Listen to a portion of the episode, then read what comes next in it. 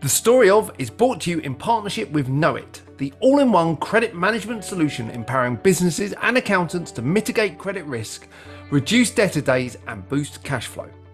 For more information on Knowit or to sign up for a free trial, check out know-it.co.uk. That's know-it.co.uk. Welcome to The Story of, a show about founders, innovators, entrepreneurs, and the stories behind the businesses, technology, and movements they have built. I am Lynne Darcey Quigley. I'm the CEO and founder of Knowit and Darcey Quigley. I've been in commercial debt recovery for over 30 years, and in this episode, we'll be talking about the story of Knowit. I'm Phil Hobden, and on the show today, I'm joined by Lynne Darcey Quigley, serial entrepreneur, experienced SME business owner, and someone with a track record of almost 30 years within the credit management industry, including the last 70 running one of the UK's leading commercial recovery businesses. So, Lynne, welcome to the podcast. Um, obviously, Knowit are uh, a, a kind of a sponsor to the podcast, so it's good to get you on here to talk about your story. So, I guess the first question from me is what brought you into the world of commercial recoveries and credit management?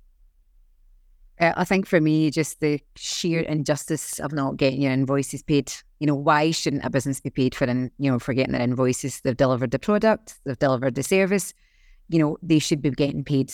So, you know, from a very, very um, young age, for me, um, starting in debt recovery when I was 17, it, uh, I was really could not believe that people didn't get their invoices paid. You know, so for me, it was it was a real injustice about it, and the fact that morally, why shouldn't you be paid if you've done a really good job or gave a good service? Yeah, it's it, it's interesting, right? It's like I've I've always I've always found it I've always found it really really odd that people are so embarrassed to ask for money for the work that they've had done and the work that they do and and, and to chase that. Why do you think that is? Why do you think as a country that that we struggle so much asking people to to actually pay us what we're owed? Yeah, I think it's um I think it's a, an SME struggle, I have to say, because um, obviously within Darcey Quigley we deal with the, the you know the larger clients um, who maybe have a credit control team, you know, and they ha- they have a team to deal with it, and it's desensitized at that point. I think when it's an owner occupied business and it's in the SME and it, there's a relationship there, um, I think it's all to do with that. I, think it's a relationship um, and the embarrassment to ask them money. Do they think I need it? Do they think I don't have any money? Um, you know, I'll get paid when I get paid. I might not get business from them again. So, you know, there's there's a lot of that, you know, going on, but I think that's the reason for it. Yeah, it, uh, it's that very British thing, isn't it? I'm sure. I, I wonder if in America if they have the same problem that we have in in the UK. no UK. chance, not no, a chance, no. You know, you think they're far more bold, though? Absolutely, it's front and center, isn't it? I need paid, and can you pay me now, please? And, and I guess that that that, that and I guess that's kind of top to bottom. But yet, I think another problem we have in the UK is we have kind of large suppliers and, and large um, businesses. I'm thinking like the supermarkets and the the multiples and, and places like that, that, that that really do kind of stretch payment days for as long. Yeah, I think I think they do, and there always is a David and Goliath thing at play. Always has has always been that case, but it's not just them you know, it's I think unfortunately where we are in 2023, we've actually just got to the stage where, you know, we just think it's normal not to be paid in time, and we we also think from a supplier's perspective, well, if they want their money, they'll ask for it. Um, you know, so I, I think on both sides, both very guilty of just being quite lax of it now, um, and we've almost normalised it, which is a real shame. Yeah, it's it's one of those things that just definitely shouldn't be normalised, right? Like that, that late payment. So what took you from having a healthy interest in in this sector to going, do you know what? I'm going to start up a business focusing on commercial recoveries. How did you make that step from from one to the other? And I guess I guess why, right? It's it's a big thing to turn around and go, I'm now going to go out there and, and be a champion for for businesses. Yeah, I think it was for that exact reason. I just felt that having done it and, and worked in another business doing what we do, um, very early on, and there was certain aspects of that that I thought, you know, that's not really the way to do it. And it was more about running the business. It was more about running the business side of it. It was the, you know, to be really customer centric, make sure the customer always has everything they need. not the data, nothing to do with the data, nothing to do with the money side. It was more about, you know, actually giving that really good service and not being faceless. You know, with the debt recovery industry, I remember from a way back, you know, 30 odd years ago, it was very, very faceless. Um, you know, they didn't have socials, the website presence wasn't very big. They didn't really want to see what they were doing. It was very cloak and dagger. And that's why out there there is a still today, it's still very, very much, you know, a thing that people think the debt recovery, we all, you know, we go about with big sticks and we hit people and, you know, we wear big cloaks and it's all very, very bad.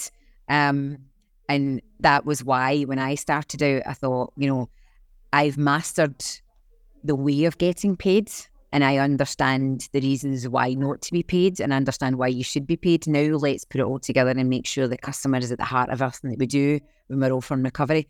And that was really why I started out myself because I thought I can do it better. Um, I can have a better environment. I can have better training. Um, I can add better facilities. You know, I can give them everything that the industry was lacking. That that was really why. Yeah, and I, I think you're right about that perception of the industry and that perception of how it works. I'm sure if you ask the majority of people in the UK about commercial debt recovery, their probably one reference point would be that uh, Channel 5 TV show Can't Pay Take It Away and the guys in the suit going around and banging on the doors, right? That's what that's what they would perceive to be that that debt recovery and what it looks like. But that, in fact, in reality, it's it's nothing like that. It's not. No, and I think very, very early on in my career, I chose not to be involved in the consumer recovery purely from a moral standpoint. It just didn't sit right with me. Um, you know, when people can't pay their debts, there is always a bigger reason behind it. You may have lost their job or, you know, they've had some unfortunate events. And I didn't really morally, that didn't sit with me. So that was not the environment I wanted to create for us. So commercial recovery has always been our specialism. So I trained in commercial recovery. And when I opened Darcey Quigley, we purely focus on commercial debt recovery globally. You know, we don't ever deal with consumers. Um, you know, so that can't take it away piece shouldn't really sit with us. You know, we are actually an extension of a credit control team within a business. Um, we are a bit of Samaritan sometimes to, you know, the SME and the founder who, you know, just needs that help. They're very good at what they do day to day, but they're actually not good about at the recovery piece. They worry about it, keeps them awake at night. We're really good at that, you know. So it was almost when I started out, I was like, you know, let us take that pressure, that pain, because we can deal with it really well, and we're not we're not emotionally attached, we're not emotionally involved. We'll protect your brand and you, and we'll protect our own brand, and we'll move forward and we'll get you paid. You know, so that was always you know a big thing for us is that unfortunately perception is something that I can't do anything about. You know, I could have millions and millions and millions of pounds and spend loads trying to change people's view on what debt recovery means. But the reality is, is once you use commercial recovery, you get it and you stay. That's the thing.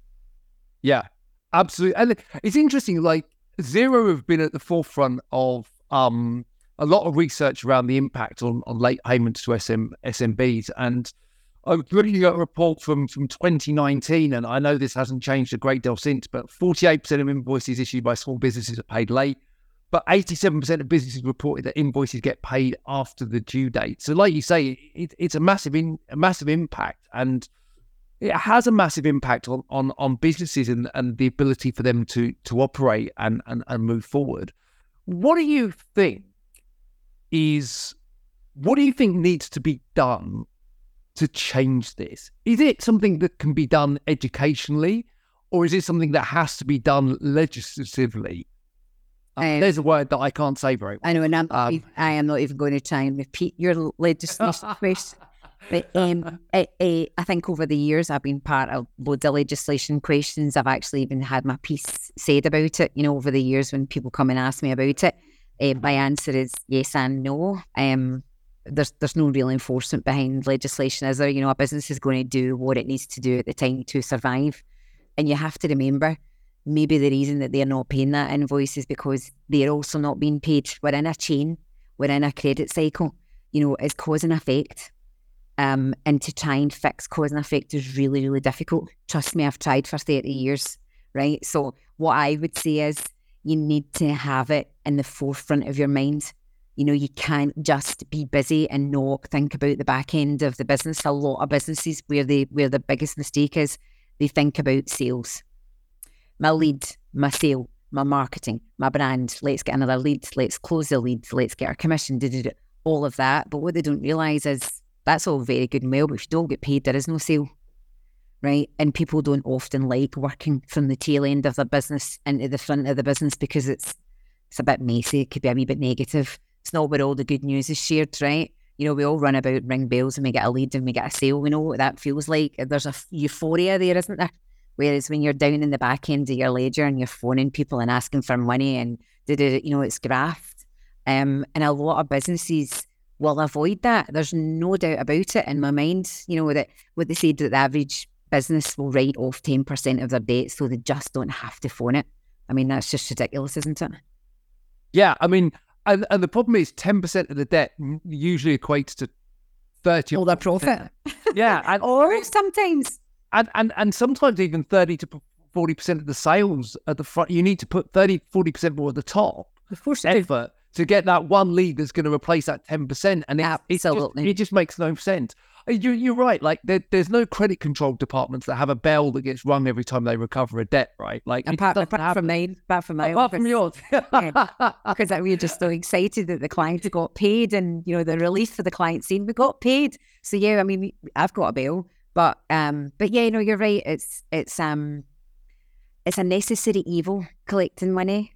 Um, and I do really, really believe that businesses some invest really well in the back end of their business and their processes are really robust. And you know they do ask for money and they have a you know they have a real strict deadline of when money should be paid and when it shouldn't be paid and how and what their process looks like. And I think if a business invests in that from day one, or not even from day one, even if you just want to change the wheel and go, look, I'm going to be better at this.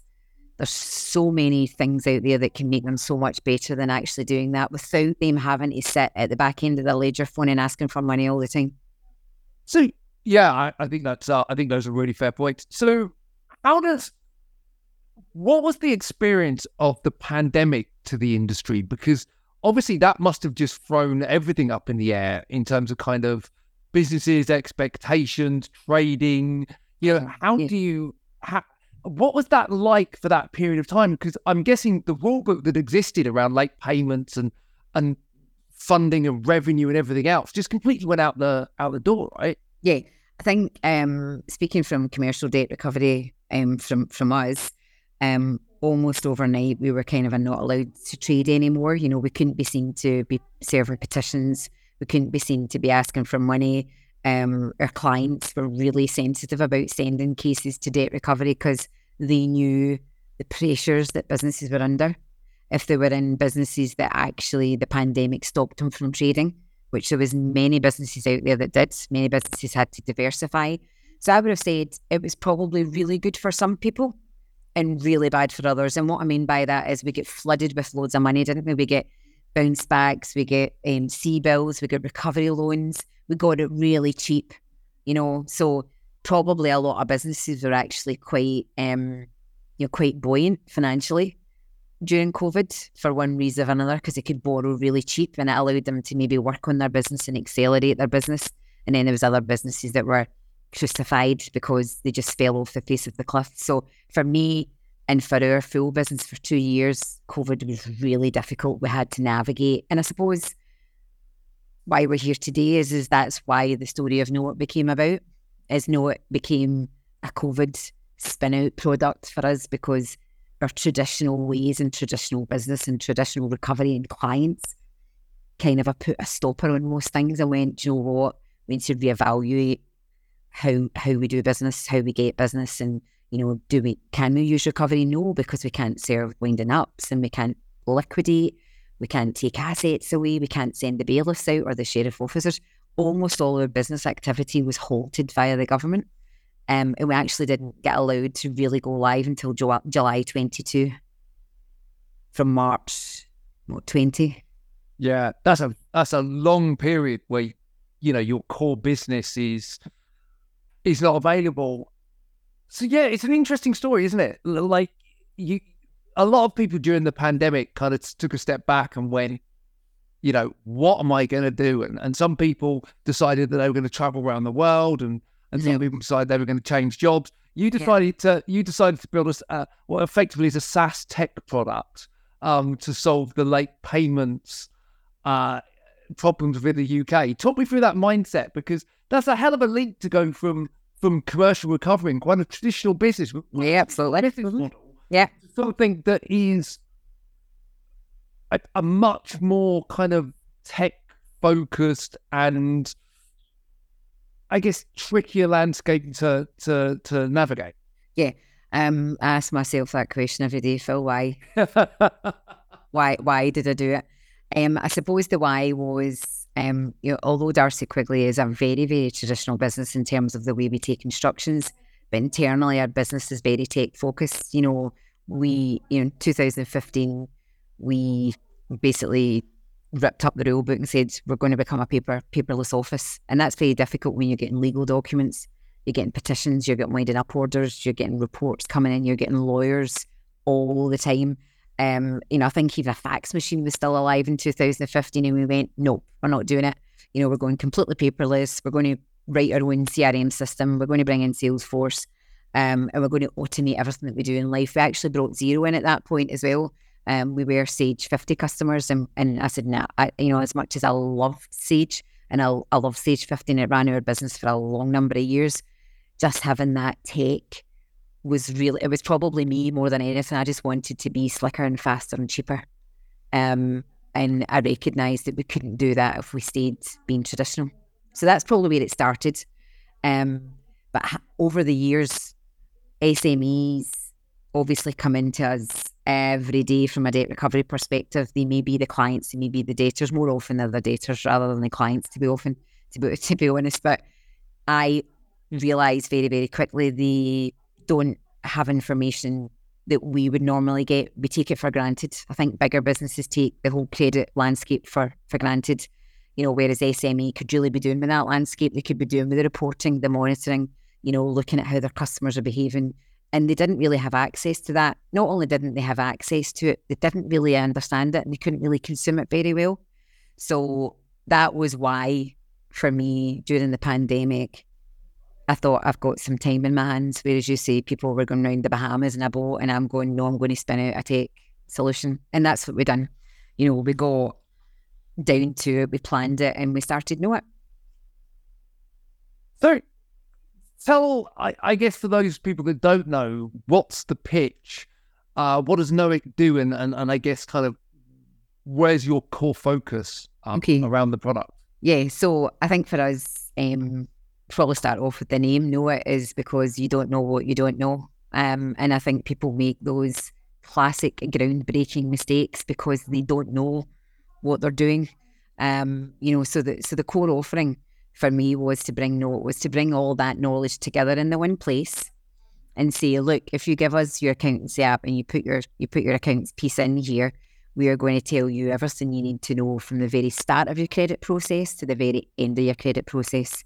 You know, so from a credit management perspective, big clients have that nailed. You know, they do have a credit team, you know, the credit check and they watch and they give a, a you know, a borrowing limit and they take them through, they write to them, they put them in a nice dunning cycle and then they send them legal. That's what the big guys do out there. But it's the SME or the SMB that really needs that support. So that was why I know it was created. So we could give them end to end credit control process all in the one space. They don't have to log out and go anywhere else. Anything they want to consume about their customer and about their future customer is in platform. Interesting. Um, and I guess it's a, it's a good way to kind of you know to, to give people that technology and give people that that ability to to try and avoid that. And I guess the mentality for for you is that ultimately, I- guess ultimately here's the question: Would you would you like to be in a position where obviously know it is super successful, businesses take it on board? Would you would you like to be in a position down the line where actually Darcey Quigley becomes something that is the exception in the industry rather than the rule, right? 'Cause I guess that must be that danger of you build a really good product, it, gets ado- adopted really well. The industry goes, actually, we're no longer going to do late payments. Um, you know, one business almost becomes, it will never become obsolete. I mean, this is an ideal world, right? But but can you foresee that? You know, how would you feel about that if if people got so on top of their payments that actually commercial recovery didn't need to be a thing anymore. Okay, so morally that would be outstanding, wouldn't it? You know, because that's that that because that's my mission, isn't it, to make sure we get paid. So I would be con- I would be contradicting myself if I said that wouldn't be an ideal world. But you know what? I've been doing it long enough, and I'm cynical enough to know that that's not going to happen. Um, you know, so I think the risk outweighs the mission here. Yeah. Um, I think 80 20 rule for me is always at play. You know, you have 80% of your customers who are really good. You know, they're thankful for the service and the product, they will pay you um, and you'll have no issues. And then there's that 20% of your ledger that's always just going to be a little bit risky. Um, and the business needs to decide at that point do I want to continue with that risk? Do I want to fund that risk? Do I want to keep giving them products and service um, and just take them as a late payment and a bad debtor? You know, I suppose that's that, that's a business decision, but I think, yeah, I mean, that would be outstanding if the world looked like that. But unfortunately, as soon as you give someone an opportunity to take and get something with credit terms, you're going to have that risk where they don't pay. Yeah. Oh, and I think you're right. I think any time that you you offer those credit terms, you see it in consumer finance. You know, there's no reason to believe that it would it, it could ever change. What could businesses do better? Um, from your experience and from everything you've seen, what could an SMB do better to ensure that actually they they reduce their risk and and that, that, that they can kind of mitigate this happening. Yeah, right. Okay. Well, without plugging the platform and saying just go and plug in, you know and that will solve the world's biggest problem, I would say, you know, that whole know your customer piece is just really critical for me. You know, I think we go into business too lax these days and we don't really do our, gil- our due diligence, whatever that looks like, whatever shape or form. You know, if you don't have technology, put it in a put it in a credit application form. You know, you can get one online. You know, what are the key things I should know about my customer before doing business with them? You know, that's and you can do searches and stuff. You know, you can find out more about your customer before you before if you're already in and they're already your customer, you know, staying close to them. That's you know, that's the thing that people don't really do that well. You know, they they only stay close to them during the sale. But it's when the product shipped or the service is given they start to detach you know the salesperson or the you know the business of the operational side is already onto the next customer and there is that window where the customers you know 30 45 days are really allowed to do what they want. And during that time they could be setting up loads of other credit agreements um, pulling more product from everywhere else um, and using your cash to do it you know? So um, there's there's, a, there's just a few things at play isn't there? I always remember the story, and it, it was one that really resonated with me. Back in the uh, 2008, give or take a few years, obviously things were quite tumultuous, and, and we had the financial crash. But one of the stories that always resonated me with, with me was Woolworths. And Woolworths, obviously, we knew it, it collapsed. But what a lot of people don't realize is that Woolworths was also a supplier to uh, what was Zavvi at the time. So Virgin, we used to be Virgin Megastores, turned around to be Zavvi. Um, and they were a supplier in terms of kind of stock. And in fact, they supplied the majority of stock from their entertainment sub business to Zavvi. So when Woolworths went down just before Christmas, yeah, it took out the entire supply chain for Zavvi. Zavvi couldn't trade at Christmas; they couldn't fulfill online orders. And as you know, for any business, Christmas is where most companies make the bulk of their money. Yeah. So therefore, Zavvi went under mm-hmm. through no fault of their own. No. I think there's something that, and I know this is within the direct platform, that, that idea of checking it as well and, and kind of understanding yeah. who your suppliers' suppliers are and, and, and what happens to them. Talk me through a little bit about that because I think that's absolutely something that people don't do. I've been in finance and, and banking for a long time, and and I know you might do a credit check when you start dealing with a customer, but then you go, oh, okay, cool, we've got a credit check and, and we move on. You move on, yeah. Yeah. Yeah. I, I think that's probably the, the biggest thing. I suppose unsecured credits for us in platform is, and that there is an education piece around this because, you know, having done lots of conversations and lots of lots of demos around the unsecured creditors piece in the platform, I can see often in people's faces and in their eyes, they go, oh, there's that light bulb moment where they go, "Oh, okay." Um, I, mm, I didn't really know that that was a thing. It absolutely is a thing. You know, you can see your customer's customer, and what that happens. It's the credit cycle I spoke about earlier. you know, sometimes people don't pay you because they haven't been paid, right? You, you can't be silly enough to think that your customer just doesn't want to pay you, right? There is a there is there is a few scenarios like that, but really it's because they haven't been paid.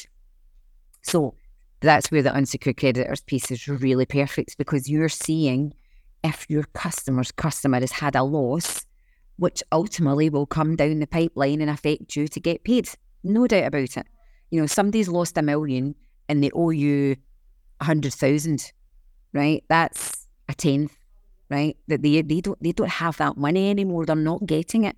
Somebody's got to pay for that. And unfortunately that's where you as a creditor sit. You you're the person that's paying for that that loss and it is coming down the line. Now you would never see that in a million years um, unless you were in platform.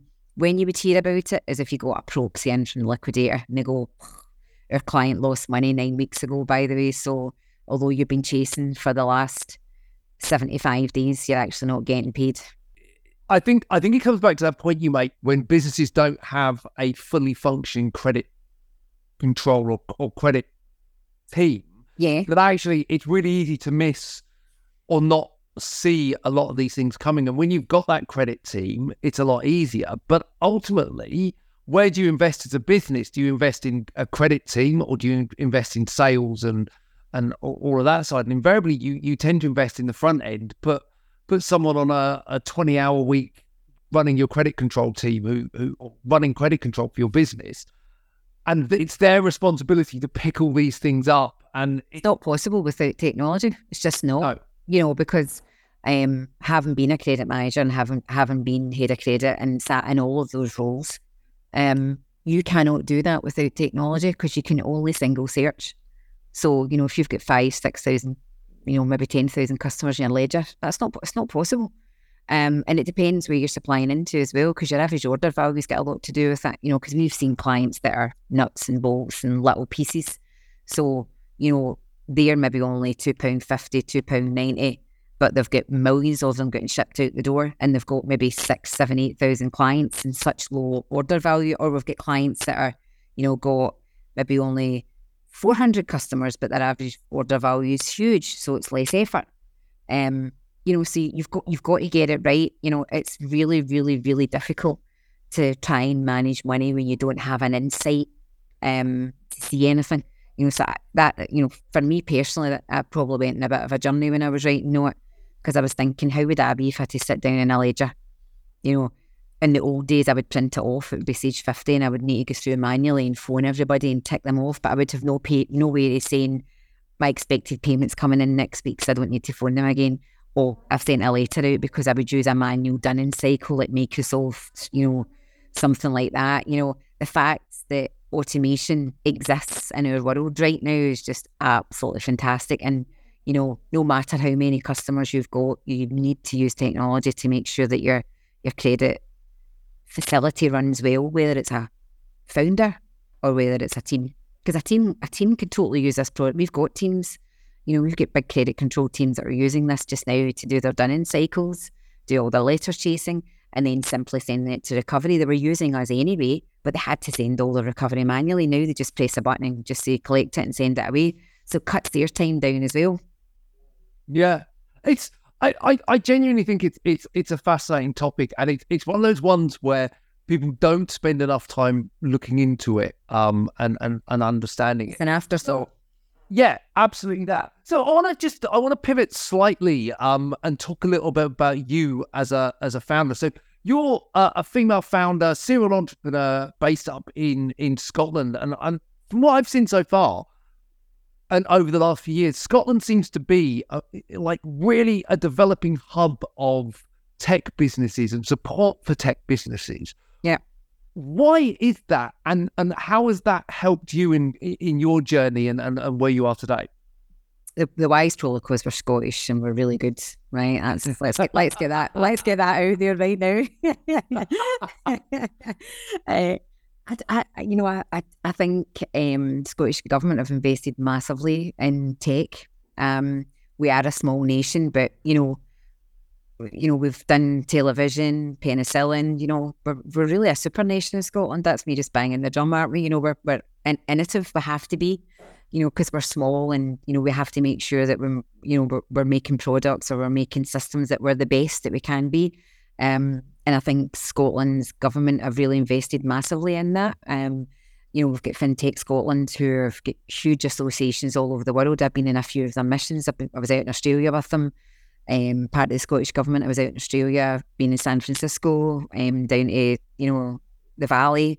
Um, you know, they've invest very heavily in tech because if they feel that there's a solution that can be globalized, which ours can, late payments all over the world, um, you know, they feel that they want to support you um, and get you out there and make sure that they invest as much. And I didn't come from tech, Phil. You know, I'm, I am not tech at all. I love the way it works, and I like the fact that it's slick and it gives me information because I'm I want to be that type of person. I want to know I'm quite analytical. Um, I like to know the why, but I'm not necessarily interested in how it works. If that makes sense, I just want to know that my output's really good. Um, so I think if you're up for it in Scotland and you're a female founder or any founder, you know the support's there massively. And even being a female founder, I know there were very few and far between, but there's more of us coming coming and coming and coming. I've been a female founder for 17 years. It's not anything new to me. Um, I've always been quite, I'm not saying I'm unique, but I mean, there's not very many female founders in commercial debt recovery globally, is there? I think it'd be quite hard to find. I think. you could probably count them on one hand, though. Right. Okay. So, you know, I'm definitely not unique. I think just, you know, I've just went, you know, this is where we're really good and I'm going to stay in my lane um, quite good at staying in my lane, just doing what I'm really good at, um, and staying, you know, make sure we build a business around what we're really good at. Um, and then technology in Scotland is just booming. You know, everybody's our our system is really vibrant up here. You know, everybody's really. I'm actually part of a it's a WhatsApp group, um, and the amount of information that flows through that group is absolutely obscene. Now I can't consume half of it because I'm not the tech side. Um, but just the sheer, you know, get up and the gumption that they've got to be all over the world. The products coming out of Glasgow and Edinburgh is just fantastic.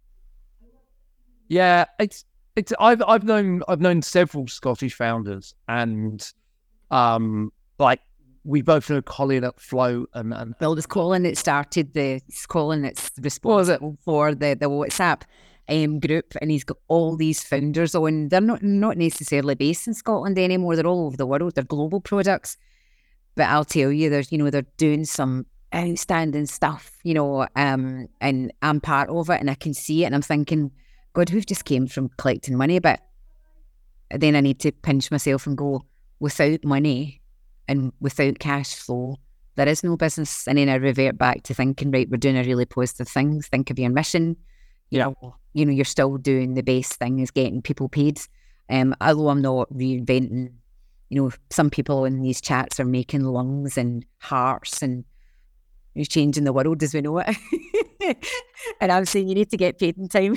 it's, it's, yeah, it's hard to change the world if you're not getting paid, right? Like, absolutely. Like, it's, you know, it's it's great to change the world, and it's great to be in a business of doing that. But that business needs to be paid because otherwise, otherwise, it, it, it's not there anymore. We've seen it. You, we've seen big tech businesses for various reasons, but the WeWorks and the Theranos and, and all of these businesses that, that are there. But if the money doesn't flow in and out, um, and it has to go both ways, right? Like you have to make it and you have to you have to get it. If if it's not if that's not happening, then the business doesn't exist. So I, I think it's I think it's a, a, a really I think it's a really important mission. And and also if you look at if you look at COVID and, and what we learned from there, I think one of the, the lessons that people learned was to better understand their business and their finances.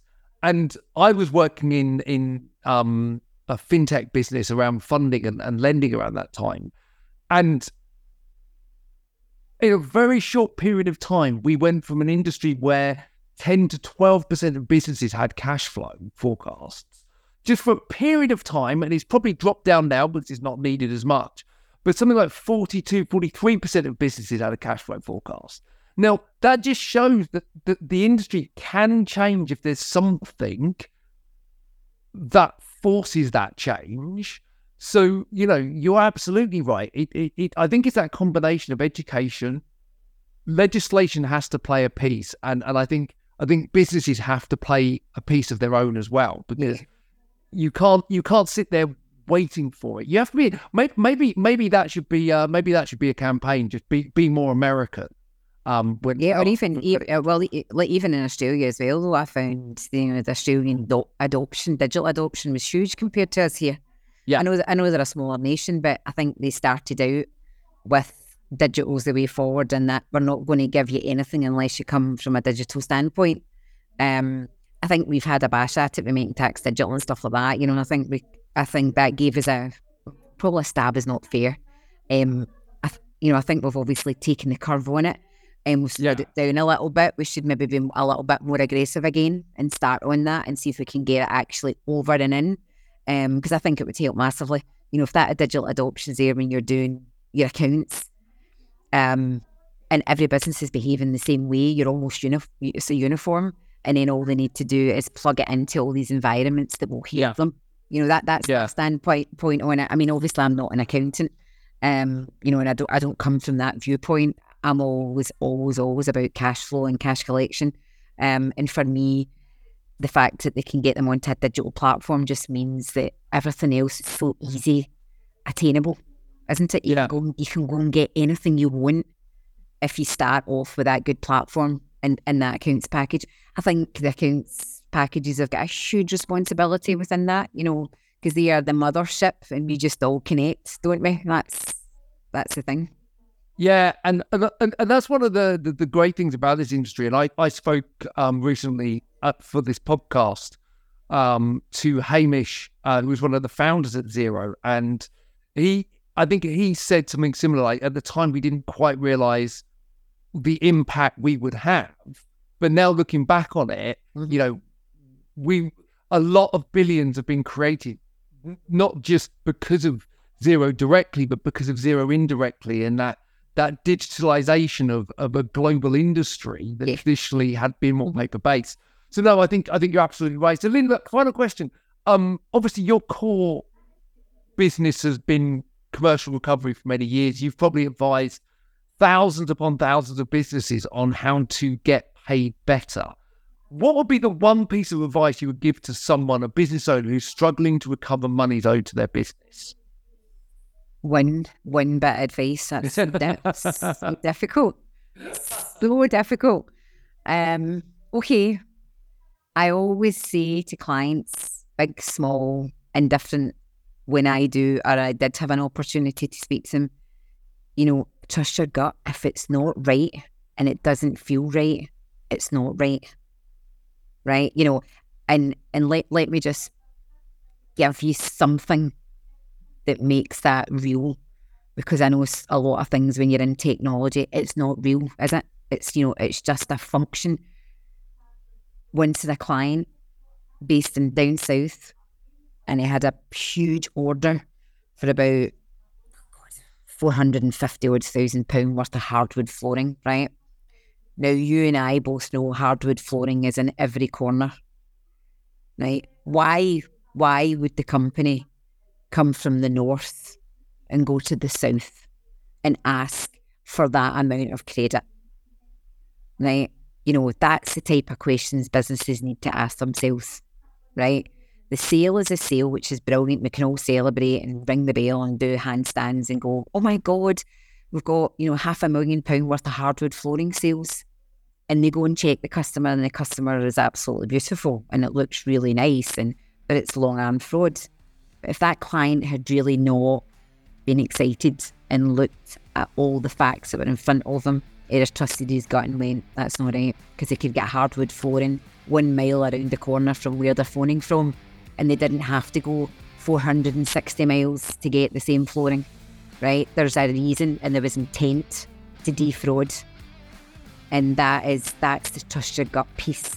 See, when you're a founder and you're on your own, that becomes really easy because you're so close to the business. Where it becomes more difficult is is the, the larger you grow, the bigger you grow, you're you know, you're less in the business all the time and you're you're less touching it and you don't hear the story and see the story. So know your customer piece then falls into technology and I think that's where Know It lands, is that we do the know your customer piece really well. You know, so if you're not in your business all the time, and your business is growing and scaling, which it always should be, and that's the way you should actually look at your business. I'm not always going to be so attached to it as I've done over the years. You know, I started, I knew everything. I could, there's not a thing anybody could have told me that I didn't know about what was going on in the day to day. It's not like that for me now. You know, so I use know. All my clients have plugged into know. I can see what they're doing, what they've lost, what they've gained, you know, when they're paying my invoice, why they're not paying my invoice, what the problem is you know, they get unsecured creditors, you know, so that would be my one piece of advice is always trust your gut. Um, but it's got many different layers trusting your gut. It just depends how close you are to your business. But if something doesn't look right and it doesn't feel right, it's not right. You can find out more about Lynne and Know It at know-it.co.uk and more about Darcey Quigley & Co. at darceyquigley.co.uk. That was the story of Know It. You can subscribe to the story of on Amazon, Spotify, Apple, and other podcast providers. And if you like what you heard, please remember to rate and review us. Okay, so my fun fact is I've had all of my sacraments, yet I still live today in this world amongst you all.